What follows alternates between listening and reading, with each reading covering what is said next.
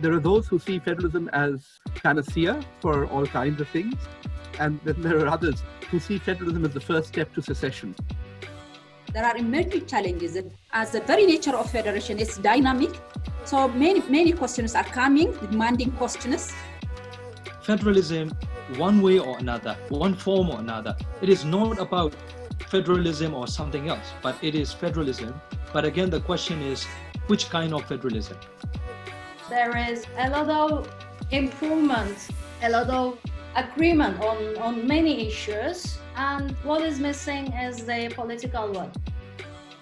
Peace building is not just about the end of war, but it is also about maintaining social stability and providing the kinds of services that your population expect from a state.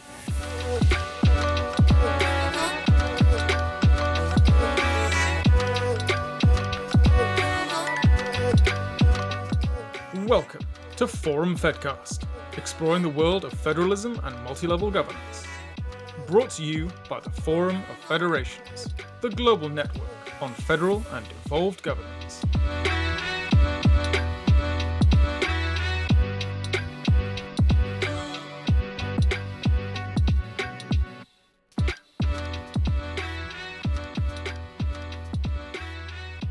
Contemporary conflicts are often rooted in divisions between majority and minority groups. Marginalization or repression of one group by another creates and exacerbates tensions. When a minority group is excluded from meaningful participation in political and economic life, simmering divisions can very quickly explode into violent conflict. Federalism is seen by some in the international community as an important tool to support peacebuilding and reconciliation processes in divided societies. Federal models allow for self determination and accommodation of diversity within a unified nation state. They provide an institutional space for minority groups to make their own decisions without requiring the consent of the central government. On the other hand, federalism is no peace building panacea. Building sustainable peace is a dynamic and non linear endeavour. There are challenges in creating a federal model that can meet the needs of all groups, and in a divided society, a governance system may face setbacks that threaten the unity of the state. In September 2020, the Forum assembled practitioners from around the world to explore how federalism has been used to support peacebuilding and conflict resolution processes. The discussion was organised as part of Geneva Peace Week, a leading annual event in the international peacebuilding calendar. In this episode of Forum Fedcast, we present, for your listening pleasure, the full panel discussion. Enjoy.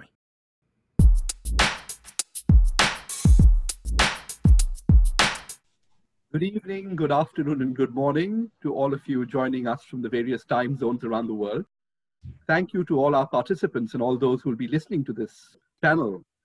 The panel discussion today is on federalism as a peace building tool in divided societies.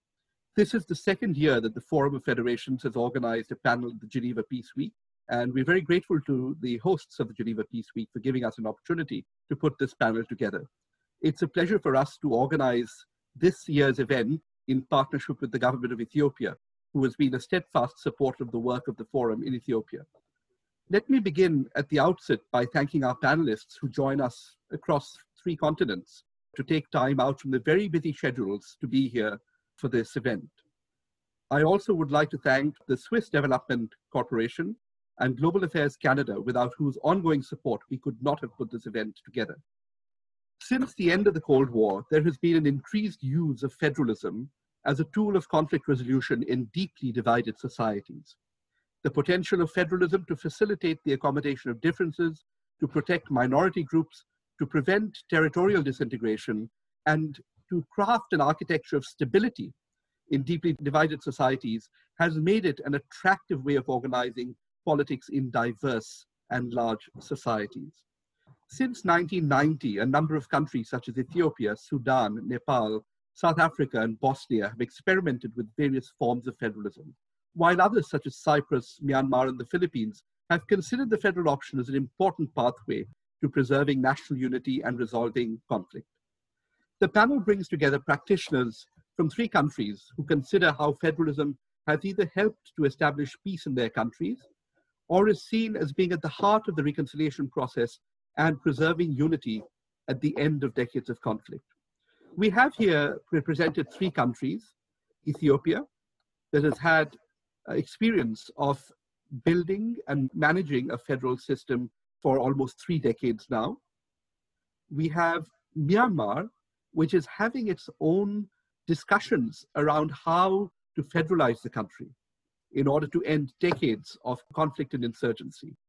And we have Cyprus, where since the 70s, at least under the UN agreements, there is an articulated position that the future of the country has to be built on the basis of bicommunal, binational federalism, a bizonal federalism, but where there hasn't yet been substantive engagement on moving in the direction of federalism. And so we see three countries at three different points in their evolution or their journey towards federalism. Let me start by introducing our three accomplished participants. The first person I'd like to introduce is Her Excellency Almaz Mekonnen, State Minister of Peace Building and National Consensus at the Ministry of Peace from the Federal Democratic Republic of Ethiopia.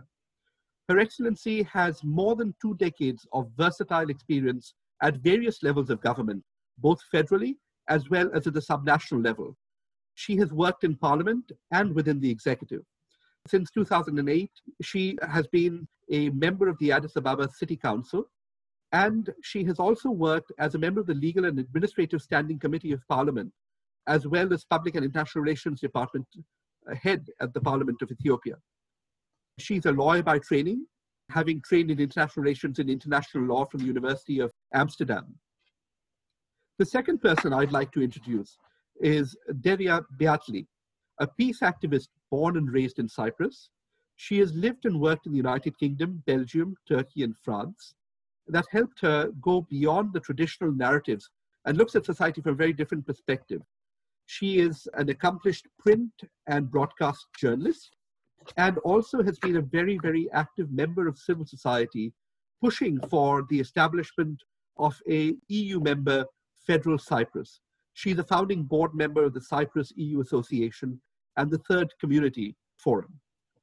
The last person I will introduce this morning, and I, I leave him for last because he is also a colleague, is Tet Min who is the head of the Forum of Federations country office in Myanmar. But in addition to that, Tet has been a long time civil society activist within Myanmar. He was at one time the public relations officer for the All Burma Federation of Students Union in Mandalay. He worked as a research associate at Myanmar Egress, looking at politics and socioeconomic research programs. He has been a junior member of the Peace Negotiation Dialogues. He attended the Oslo Forum on Democratization, Peace, Global Governance, and mid level professionals.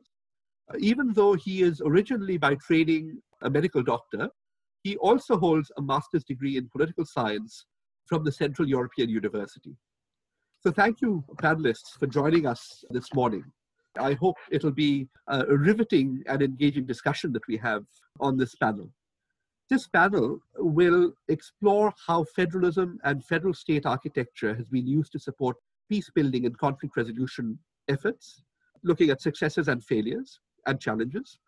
The panel will aim to contribute to building knowledge on the dynamics between federalism and peace building. The panel will also consider the challenging process by which federalism has been established in some countries and the challenges that lie ahead for those who are on their journey towards federalism or not. What we're going to do is I have three core questions that I will pose to each of the panelists and then have them talk about their own experiences, the experiences from their own country, in how these issues are being addressed or have been addressed. And then as the, as the discussion moves forward, we can go down different pathways to tease out different issues. So let me start with Minister Mekonnen.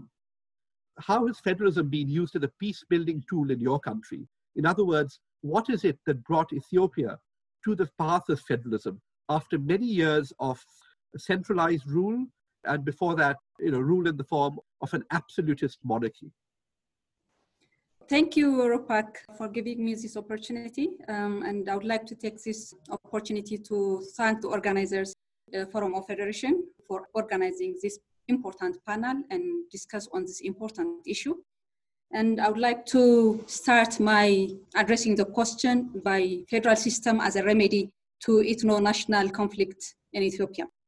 So as you may know very well, prior to the federal arrangement, we had different re- regimes like uh, the monarchy and the dictator regime, the Derg regime. So a central extended uh, suppression and oppression of identities, deprivation of human and democratic rights, monarchical and military dictator, uh, dictatorial rule, unitary philosophy and operational arrangements that self-rule, lack of development with extreme poverty, and backwardness were the real manifestation of the past Ethiopia, which in turn led to protests and civil wars that devastated again human and capital resources of the country.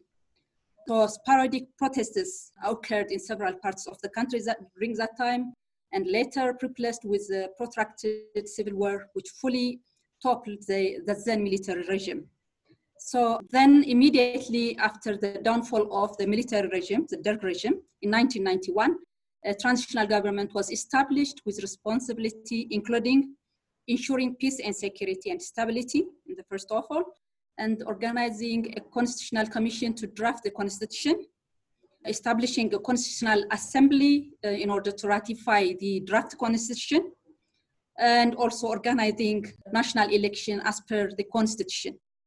Moreover, in this process, about 27 political parties, among them were 17 were armed political movements, and civil societies were represented in the transitional government. That was uh, for the first time in Ethiopia's history, different political groups with varying interests and objectives dialogue together and decide on the future of the country. Accordingly, the internal political situation was characterized by ethnic identity, cleavages that led to extreme political divisions. Broadly speaking, the political positions held by the then political parties could be categorized into three.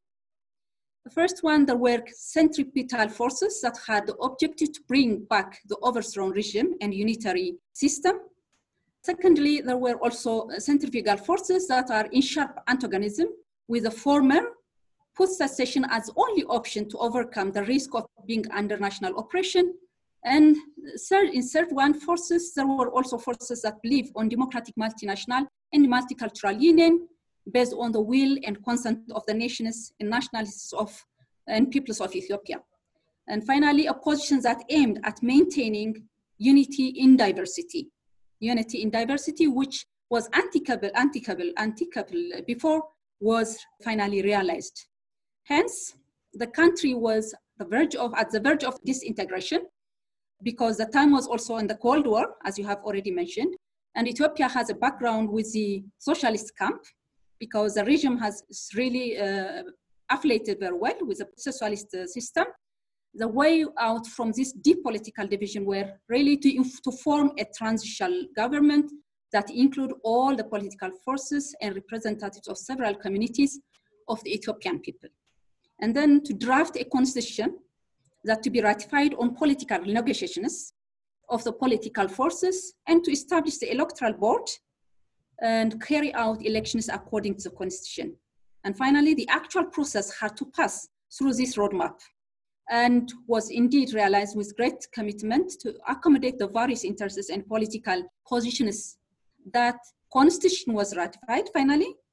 A national and regional election was carried out for the first time in the history of Ethiopia as per the constitution. And forces of democratic, multinational, and multicultural union that stood for unity with diversity won in the first historic election in the country uh, at federal as well as at state councils level. Thank you. Thank you very much, Minister. So, Derya, let me turn to you on Cyprus.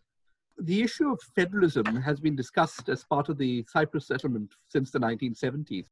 Yet, of all of these cases uh, that we have represented here today, there's probably been the least movement in Cyprus. And I think it'd be interesting to understand why federalism was seen as a solution or is still seen as a solution, or is it?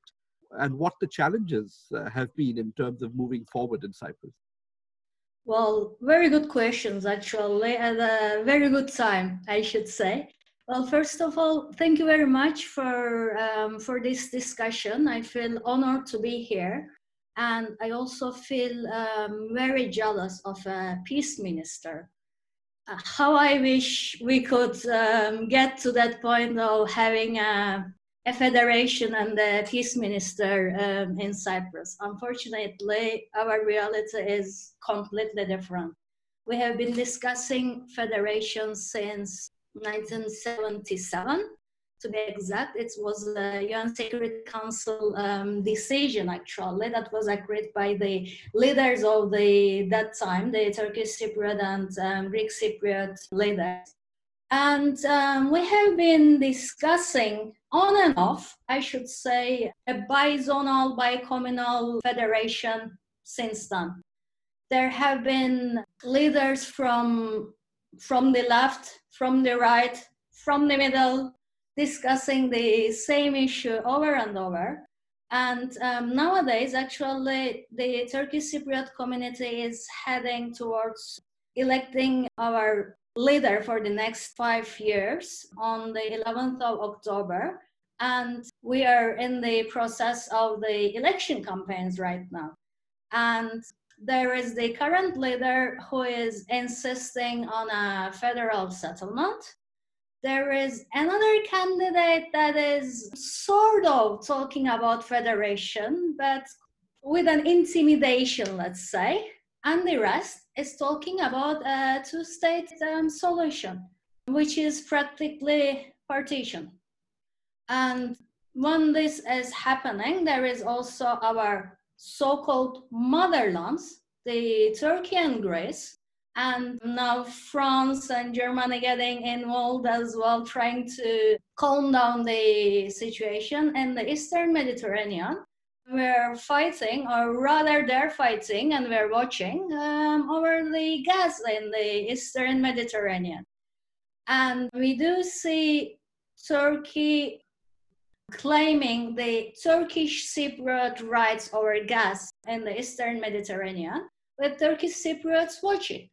And we are also trying to say that the elections on the 11th of October need to be the decision of the Turkish Cypriots to decide on the leader who is going to start the negotiations right after the elections, which was a few days back confirmed by uh, Mr. Guterres, the UN Secretary General. And Turkish leadership keeps telling us that it may not be exactly our decision. So we are um, actually in the middle of all these discussions in Cyprus. People coming and going to the island uh, from the United States, from Russia, from the EU, trying to calm down the situation and also further their own interests over the island the Cypriot case in that sense is very, I think, very unlike Ethiopia, and we'll hear about Myanmar in a moment, in that you have a situation of a deeply divided society with outside powers that have a veto on how the process moves forward. That's right. I mean, this has always been the case. Cyprus has been in the appetite of many different civilizations over centuries, and many different powers have been trying to play games over Cyprus. But I have to say that unfortunately, we as Cypriots did not play our part of being together, getting together, working together either. So I think we should share the responsibility of still being a deeply divided society. I'll come back to that question in a minute. I'm going to move to Tet. Thank you very much for your, your intervention. Tet, again, to return to the issue of Myanmar, as you and I know, before 2012, 2011, federalism was the F word in Myanmar, and nobody would talk about it. And yet, this is now at the heart of ongoing political negotiations in the country. So, if you would please address how you or people in Myanmar or parties in Myanmar or stakeholders in Myanmar have come to see federalism as such an important tool in building reconciliation uh, within the country. Thank you very much, Rupak, and I'm honored to be a part of this panel as you said, federalism has become an from a taboo word to the talk of the town uh, for recent years. Before I delve into that issue, I would like to start with a little bit of historical context because I think it, it, it is very important to go back to history and look at the situation at the modern state formation in Myanmar. As you know, Myanmar essentially was an agrarian society pretty much before the British colonized the country completely in 1885 and then annexed as like uh, a part of British India. Before the British rule, if you look at what Myanmar is now today, you will see the central plains of the Irrawaddy Valley and the hill regions in the north, in the east, and in the west. And when British uh, took over the country, they devised a very interesting thing, a two system of governance. So they devised a system for the central plains of the Irrawaddy Valley and another system, which they call the frontier area system, frontier area administration for the hill regions. So when in 1947, after the Second World War, we started the, the negotiations with the British for the independence, it was a dire need for the central plains of the Irrawaddy Valley, the people of the valley, and also the people of the hill regions together to form an agreement to get independence from, from the British Empire. So from the very beginning of the modern state formation in Myanmar, we can see the need of a territorial division of powers, or at least a territorial agreement of how people will govern the country. And of course, as well, partly on the basis of ethnicity since the very beginning of the founding days. But after 10 or so years of independence, the ethnic minorities were not very happy with the arrangements. So they called for constitutional negotiations of how they would devise a constitutional federalism in independent Burma. And the military took this as an excuse, a justification, raison d'etre, to stage the coup. And since 1962, we was under the military dictatorship for next 60 years or so. And with the military dictatorship, the authoritarian rule, and the military propaganda as such that federalism would disintegrate the union. And uh, it will have a huge impact on the territorial integrity of the nation. With that, 65% of the majority Burma people, they started to see federalism as a danger, as a threat to the integration of the union. Whereas the, for the ethnic minorities, this has been the dearest political aspiration for more than six decades. And with the democratic transition starting in 2011, the government started to revisit this and then try to negotiate and the civil strife on the basis of federalism. And since then, federalism has become the, the talk of the town, the flavor of the town. But yet the dilemma or the question is, which kind of federalism we would like to adopt in Myanmar?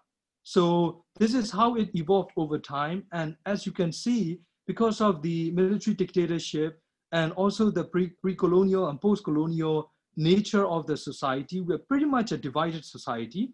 65% of the majority Burma people on one side and 35% of more than you know 130 ethnic groups on the other side. Just to clarify for those who are listening in, the federal idea didn't just magically appear in 2011 or 2012. This was something that was originally discussed also in Panglong after independence, right? And so this yeah. is this is essentially the wheel coming a full circle. Exactly. In terms of talking about future settlements for the country. Absolutely, yeah. The idea of federalism rooted in the uh, 1947 Panglong Agreement. This agreement essentially brought in independence for the country. And since then, we haven't solved this issue of how we would govern this very diverse, ethnically, religiously diverse state.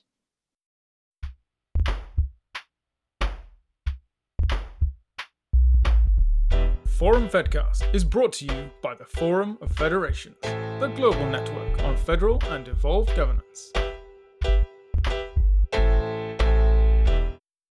The various presentations have raised uh, an important issue that's often contested in, in the federal context. There are those who see federalism as panacea for all kinds of things, and then there are others who see federalism as the first step to secession. And this is something I think we can talk about later. To return to Minister Mekonnen, of all the three cases presented, Ethiopia has now been a federation for almost three decades. And what I would like to do is to ask you a little bit to reflect on Ethiopia's experience as a federation, particularly in terms of what you think has worked, what hasn't worked, and what you think is the path forward in terms of the evolution of Ethiopian federalism? Thank you again. I would like to address this question uh, dividing into two major aspects. In the first one, I would like to address about the achievements of the federation. And on the other hand, I would like to talk about the challenges that we are facing, is, uh, the implementation of federation. So uh, just to address about the success in the achievement of the federation, since the formation of the federation, peace and security has been maintained for the last 27 years which creates a favorable condition for development, though it's not perfect actually. It's also the danger of disintegration was completely curved. During that time, many countries have been disintegrated. Very simple example, the Russian Federation has been completely disintegrated. And uh, as I have already mentioned it uh, previously, it was completely afflicted, it was a socialist camp. So everybody was expecting this country will be disintegrated, but lucky enough, the federal system has completely covered the problem.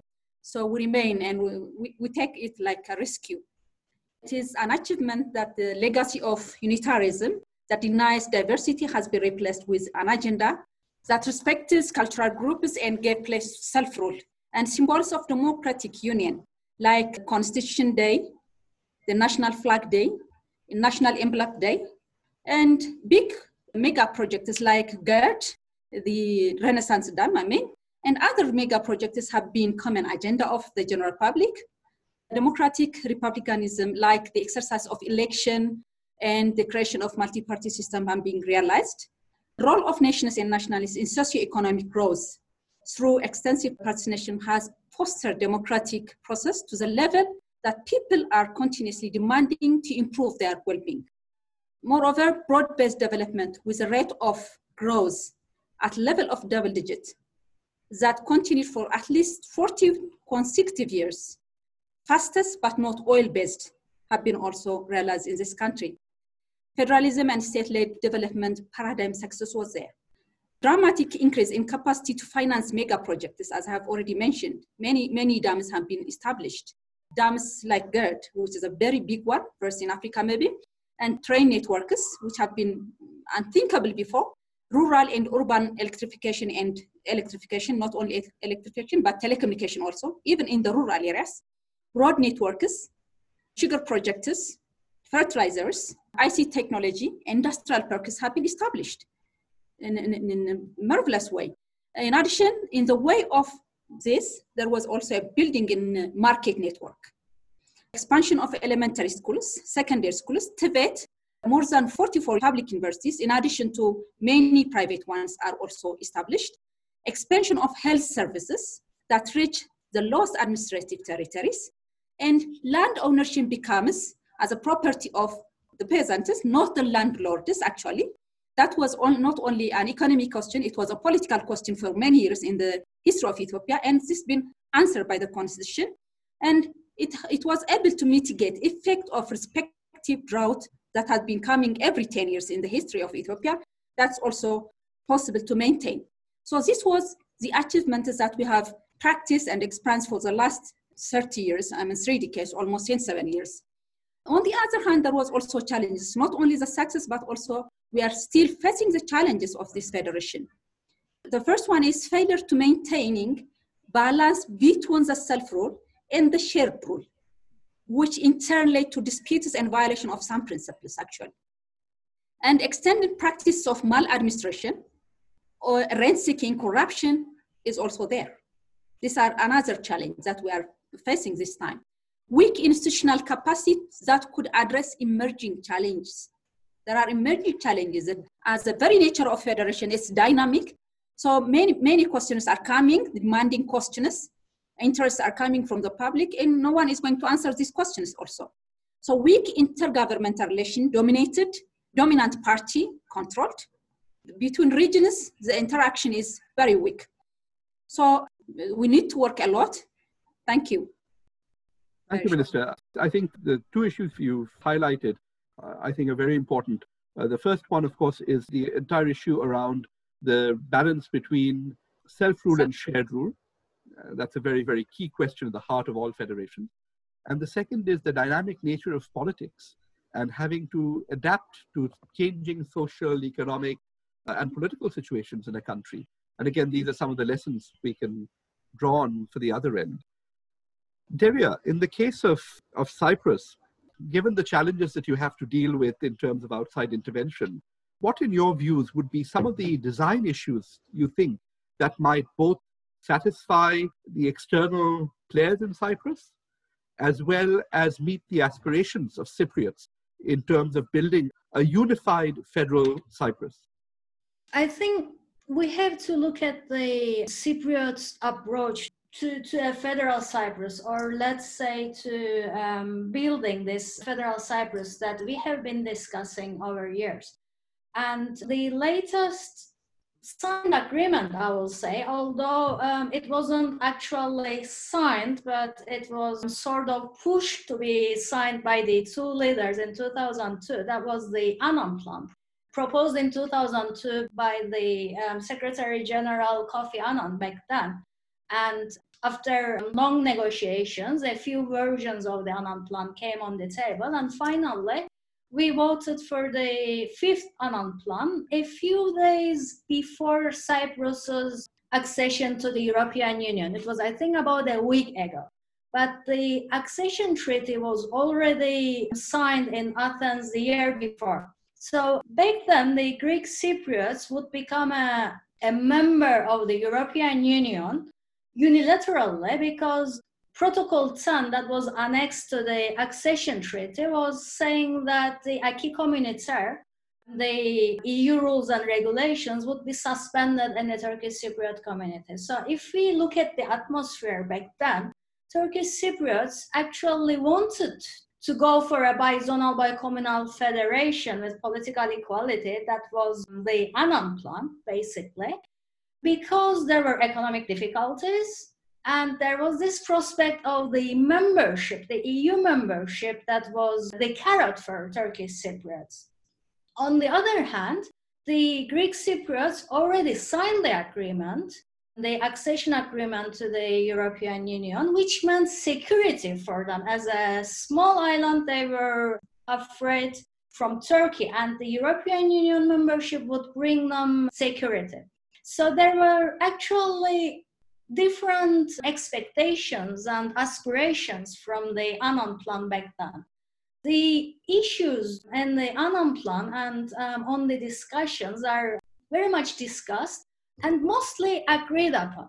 But what is missing, what was missing back then, and what is still missing on either one side or the other is the political will. Maybe I shouldn't say either on the one side or the other because there are other actors involved as well. I'm talking about obviously the guarantors of the current Republic of Cyprus, which was formed in 1960 after the end of the British rule in Cyprus. And it seems that bringing everybody on the same table to agree on different issues is possible. It is still possible. And I was reading a late study a few days back on different different formulas for dossier that have been discussed. It was in Annan plan. It is now in the Guterres framework, which is the latest basis of discussions. One is the territory, because currently Cyprus is divided into two. In the north, there is the Turkish Cypriots living, and in the south, there are the Greek Cypriots. So one issue is territory. The other issue is the property, because after the division, there is a lot of Greek Cypriot property that is left in the north and Turkish Cypriot property that is left in the south. And the discussion over what is going to happen to, to this a difficult part of the of the negotiations. The other one is guarantee. We currently have five armies on the island claiming to protect us from external danger. So how are we going to deal with this is another one. And of course, the, the most important is the federation itself, power sharing. How are we going to build this? The remarks of the Secretary General, Mr. Guterres, back in Crans-Montana, that was the failure of the latest talks in 2017, was that we are very close to a settlement. There is a lot of improvement, a lot of agreement on, on many issues, and what is missing is the political will. Let's hope that this political will will be existing on all sides at the same time, so we'll see the federation in Cyprus soon. Derya, is it fair to say that federalism still remains at the heart of the settlement, of the, of the potential settlement in Cyprus? It is the only way. Thank you very much. Thank you. Ket, same question for you. Do all stakeholders in Myanmar see federalism as the way forward in Myanmar, even when they disagree on what kind of federalism? Or is it that some pay lip service but really are not federally inclined? Absolutely. Almost all major stakeholders in Myanmar politics, they agree federalism one way or another, one form or another. It is not about federalism or something else, but it is federalism. But again, the question is which kind of federalism? What model? So I was very impressed hearing the Ethiopian minister talking about the federal and subnational division of power and implementation in Ethiopia. That is inspiring. In Myanmar, if you look at the constitution, the 2008 constitution, which was sponsored by the military, you can see the character of federalism, federation in Myanmar is a very much a highly centralized federation. We have a constitutional division of powers, but still very little for subnational level. And then the fiscal arrangements are still very centralized. We do have two houses of legislature and also subnational legislatures. We have a constitutional tribunal, and, and the list goes on. So nominally, you can see all the constituent requirements, constituent parts of a federal system in place in Myanmar constitutionally. But as uh, we have seen in the case of Ethiopia, the political process is very much also a major variable, a major factor for the implementation of a federal state in the country. Because not surprising, the military still still holds a very important role in country's politics. 25% of the seats are reserved for them in national level legislature as well as in the subnational legislatures. And three most important cabinet portfolios, namely the Home Affairs, Home Ministry, the Defense Ministry, and the Border Affairs Ministry are held by appointees. They come from the military commander in chief appointments. And also, the constitution in Myanmar, I think it is, it really suffices to say it is the most difficult constitution in the world currently to change, to amend, because you need more than all elected seats, or elected MPs. You always need a military military vote, the military approval to change the constitution. But nevertheless, I think it is also important to look at the political process because as the Ethiopian minister rightly pointed out, it's a very similar situation in Myanmar because when we started our political transition in 2010, after very controversial 2010 election, the military-backed USDP party got into power. They were in power both at the national and subnational levels. So you can see there is not really space for subnational governments to fight for, for their decentralized roles because they are from the same dominant political party. So the party hierarchy was the most important thing for them. And that pattern repeated itself in 2015 with the landslide uh, victory of the National League for Democracy led by Nobel Peace Laureate Aung San Suu Kyi. The same thing happened. She and her party won for more than 80% of the elected seats in the parliament. And yet, because both at the national level and subnational level, people in power are from the same party, they really don't fight much for more decentralized roles. So after, after the democratic transition, we started the peace negotiations, and the pattern is successive central government, they are up for federalism, but what they want is actually an incremental implementation of decentralization. Whereas for the ethnic minorities and the ethnic armed organizations, we have the longest civil war in the history of the world. For the ethnic minorities, both the armed groups and ethnic political parties, they want a drastic and quicker, what they call genuine federalism. Basically, what they are talking about is more decentralized version of federalism. So, with the elections looming in two months, we will have the elections in, November. We will see how the dynamics in the central government and also subnational levels will change. And that will also hugely have an impact on the nature of federalism in this country, in, in Myanmar, I mean.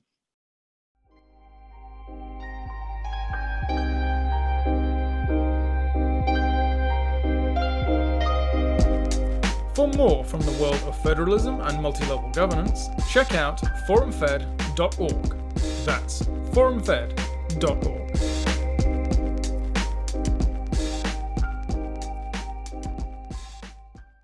Mr. McCondon, I'm going to ask you, as somebody who has been a practitioner of federalism for almost three decades, building a new federal system uh, in Ethiopia from the very beginning, what advice or what lessons would you offer others who are setting on their journey towards federalism, whether it is in Africa or anywhere else in the world? I mean, around Ethiopia, you have a number of countries who are wrestling with the question of building a more federal state.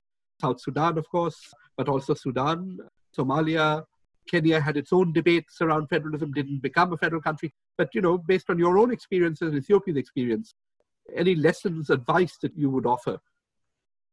Yes, we, after exercising and expressing this new state formation, democratic federalism, as I have already mentioned it, the challenges that we have faced is there. So with all these problems and good practices and the achievements, we got a lesson anybody could take uh, all these lessons because the common feature is the same for, for the federation, any federation. Any federation has its own feature, and these are common in all aspects, be it ethnic, be it geographic, or any kind of format in federation. So the lessons that we have learned through the process is, I think it's important avoid defamation and polarization among all concerned. And basic challenges have emerged from within the system, and hence with own capacity and solutions can only be emerged from within the system itself. In that case, there is no need of any foreign intervention. So it's better to avoid, I think with the Cyprus case, this is a lesson that you should have to get also taken into consideration. Avoiding external intervention in our internal affairs is very important. This is a lesson that we have got in case of Ethiopia. And moreover, inclusive national dialogue at all levels is the only way out. This is the national dialogue, which is inclusive one, is very important at all levels, at the grassroots level, national at national dialogue, so with the party political parties level, at scholars level, any kind of community at the community level, like youth, women, at all levels, inclusive dialogue is very important. In that case, I think it's important to mention that Forum of Federation is taking the initiative to make national dialogues in Ethiopia this time. So I would like to take this opportunity to thank Forum of Federation for getting and taking this initiative to organize such kind of national dialogues among political parties and civil societies and famous and influential peoples so that the problems, the challenges that we are facing this time could be solved with the will and initiative of the general public. I have to appreciate and express my thank you to the Forum of Federation. Moreover, all political forces and interest groups must sit together and deal to address the current challenges. This is what we are doing with the Forum of Federation.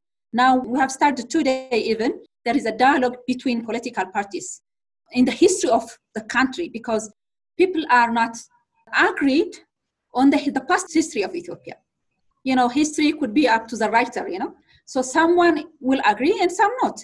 So they are still discussing those concerned political uh, parties and uh, other entities. So I think Forum of Federation is doing its best to make the national dialogues in Ethiopia practical. So thank you very much. Moreover, we have also get a lesson that to take the constitution as a baseline, strive for better, but not less than what the constitution provides for it's better to domesticize, I mean, to make it practical in your own way so that the constitution will answer the dynamic questions, the dynamic nature of demanding society's question. So I think it's better to take constitution as it is nature.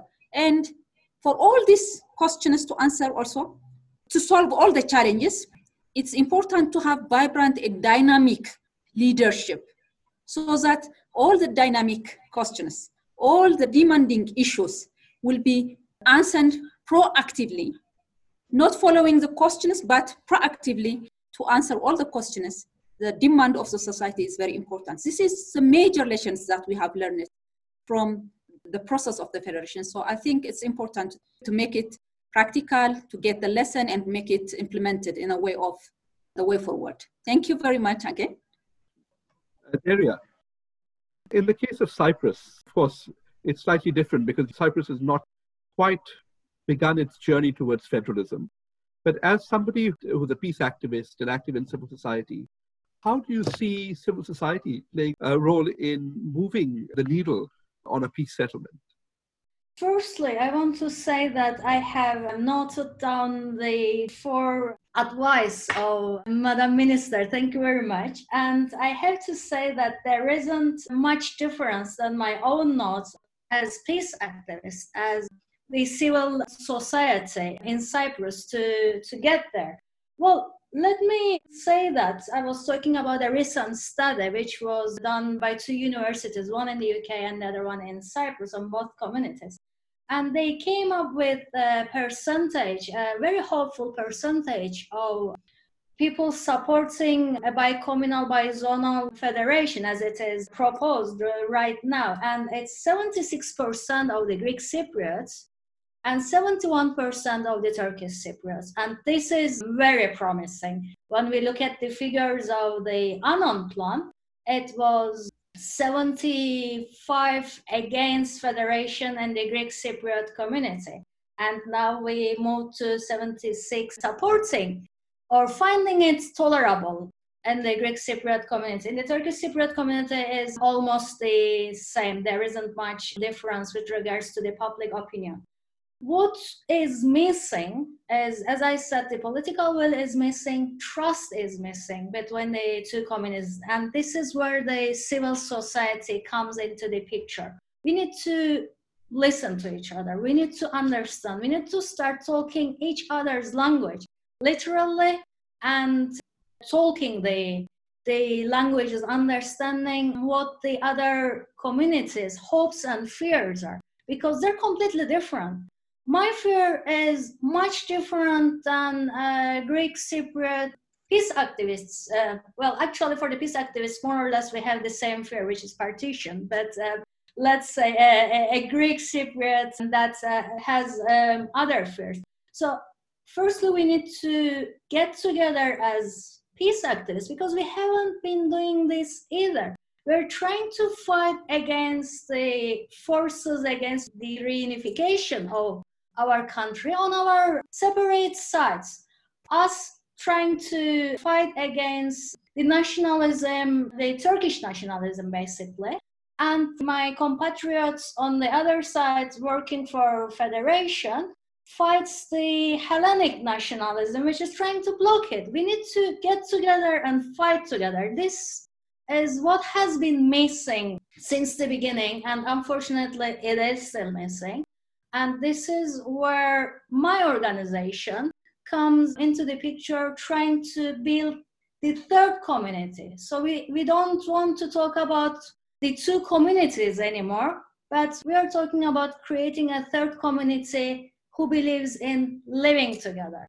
So I think that's that is very important, and this is what keeps us going, really, this hope. Thank you, Derya. Tet, a final question or comment from you.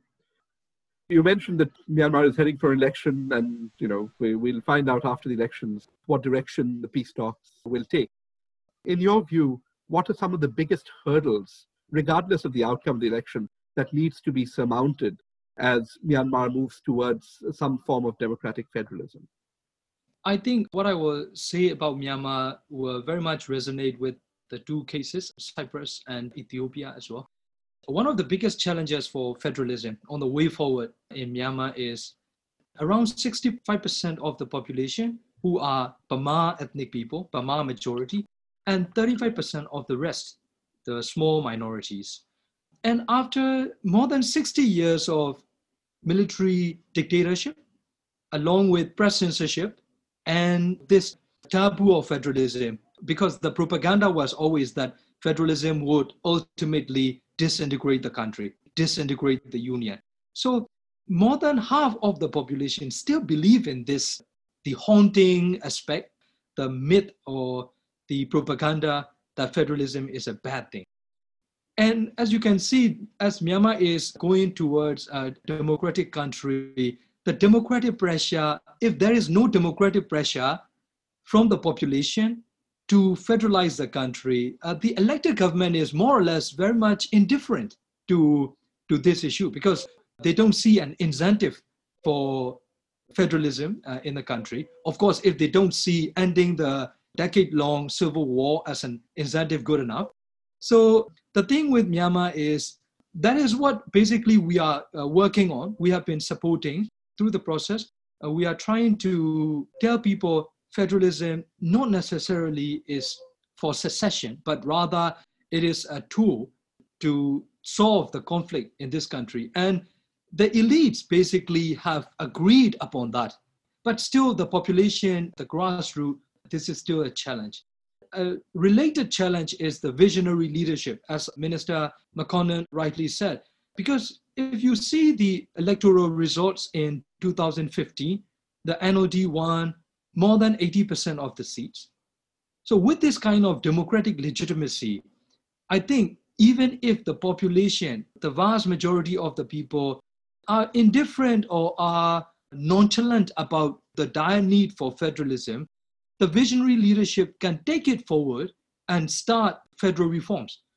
Basically, we are already in a federal setup, but we need more constitutional divisional powers, more fiscal assignments, taxation assignments, and expenditure assignments, and also intergovernmental relations. We need to structure proper intergovernmental relations between the subnational and the national level government. So I think these are the challenges. And of course, from the side of the ethnic minorities, it is also very important for them to communicate what they want to the vast majority, the 65% of the population, the Bamar people, so that we are on the same page, all the ethnic groups are on the same page for a system of federalism that will end the civil conflict in Myanmar. Now, I think that these are the challenges from my side to contribute. This is Forum Fedcast. Before we wind up, I just want to draw out some of the issues that we've discussed. The first thing I think that merits repeating again that federalism is merely a tool, right? It's it's neither good nor bad. It's like a hammer. I mean, if you hit somebody on the head with a hammer, it's bad. If you use it to hit a nail in, that's what its intended purpose is. So federalism is neither good nor bad. It's a mere tool. It's how it is then used to settle conflict because it provides the ability to actually take a divided society on the path of reconciliation. I think the second thing that has to be drawn out, as Minister McConnell mentioned in the case of Ethiopia, is at the end of the day, the kind of system you create has to be rooted in your own reality. No two federations are alike. Every federation is different, as it should be, because uh, it should be a response to the particular social, economic, political context of the country in which it is established. I think the third thing, again, that emerges from this is the whole issue of whether federalism enables unity or enables secession. And again, on that, I would say that it is meant as a tool to preserve the unity and integrity of a country. But at the same time, badly designed poorly thought out processes and institutions can aid and abet the idea of separatism or separation. And to be fair, through history, if one were to look at the pathology of federations, there are a number of federations around the world which have failed. And so, as we think about how we design federations or how we use federalism as a tool to bridge deeply divided societies, I think it's important both to draw on the positive lessons that one sees from existing federations, as well as to learn from the negative experiences that led to state breakdown and disintegration in federations that have failed. Because I think it's only that composite knowledge that's then going to help one adequately use federalism as a tool for peace building and establishing a unified state. Having said that, I think also it's fair to recognize that federalism is probably not the tool you want to use in every society. I mean, looking at the three cases we have here Ethiopia, Cyprus, Myanmar what is particular about these countries, of course, is that all of these countries have territorially defined minorities or territorially defined ethno-linguistic groups. So where you have divided societies that are not ethno-linguistically territorially defined, there may be a challenge and maybe you know a centralized state with some kind of consociational arrangement is a better way to move forward in that case. And I think the last comment I would like to make is in the context of what is going on in Ethiopia. Ethiopia has now been a federal state for 27 years, as the Minister McConnell pointed out. Uh, but they too are at a historic crossroads in the politics of the country. And this goes to the issue of saying that just because one has established a federal system, it's not the end of history. Federalism is dynamic because it is a response to the social, economic, political demands of a population. And these evolve and change over time. And so when one crafts a federal system, one has to craft institutions and processes that are flexible and can respond to the needs of the population as things change. I mean, who would have thought a year ago that we would be in this pandemic situation? It's hard enough for countries that are socioeconomically challenged developmentally but even in first world federations, I mean, I'm speaking to you here from Canada now, where Canada has had historically some of the most fiscally decentralized subnational entities who have been very, very autonomous because they've been able to raise their own source revenue. Well, now with all the lockdowns uh, in the aftermath of the pandemic, provincial revenues have collapsed completely. And so this is going to impart a new dynamic into the relationship between the provincial governments and the federal government because in this pandemic situation, the only level of government that has the ability to spend money is going to be the national government, the federal government. I mean, all this to say that federalism is dynamic, and it's important that policymakers and stakeholders recognize that it's dynamic, and that it's important from time to time to revisit the arrangements that you may have come to. And so, peace building is not just about the end of war, but it is also about maintaining social stability and providing the kinds of services that your population expect from a state. So, with this, I will end today's panel discussion. Again, I want to thank you all very much, Minister McConnell, Derya Beyatlı, Tet Lewin, for taking the time to be with us today. I know you all have very busy schedules. Thank, Thank you. you Thank you. pleasure. Thank you. Thank you.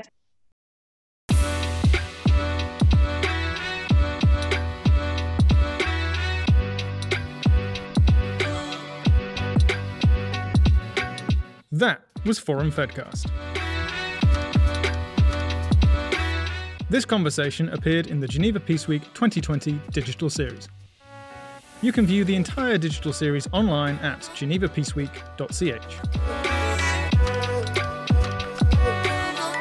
For more on the forum's work in Ethiopia, Myanmar, and Cyprus, and resources on federalism and multi level governance, check out our website, forumfed.org. That's forumfed.org. You can also find us at ForumFed on Twitter and as Forum of Federations on Facebook and YouTube. Get in touch with the podcast by emailing podcast at forumfed.org.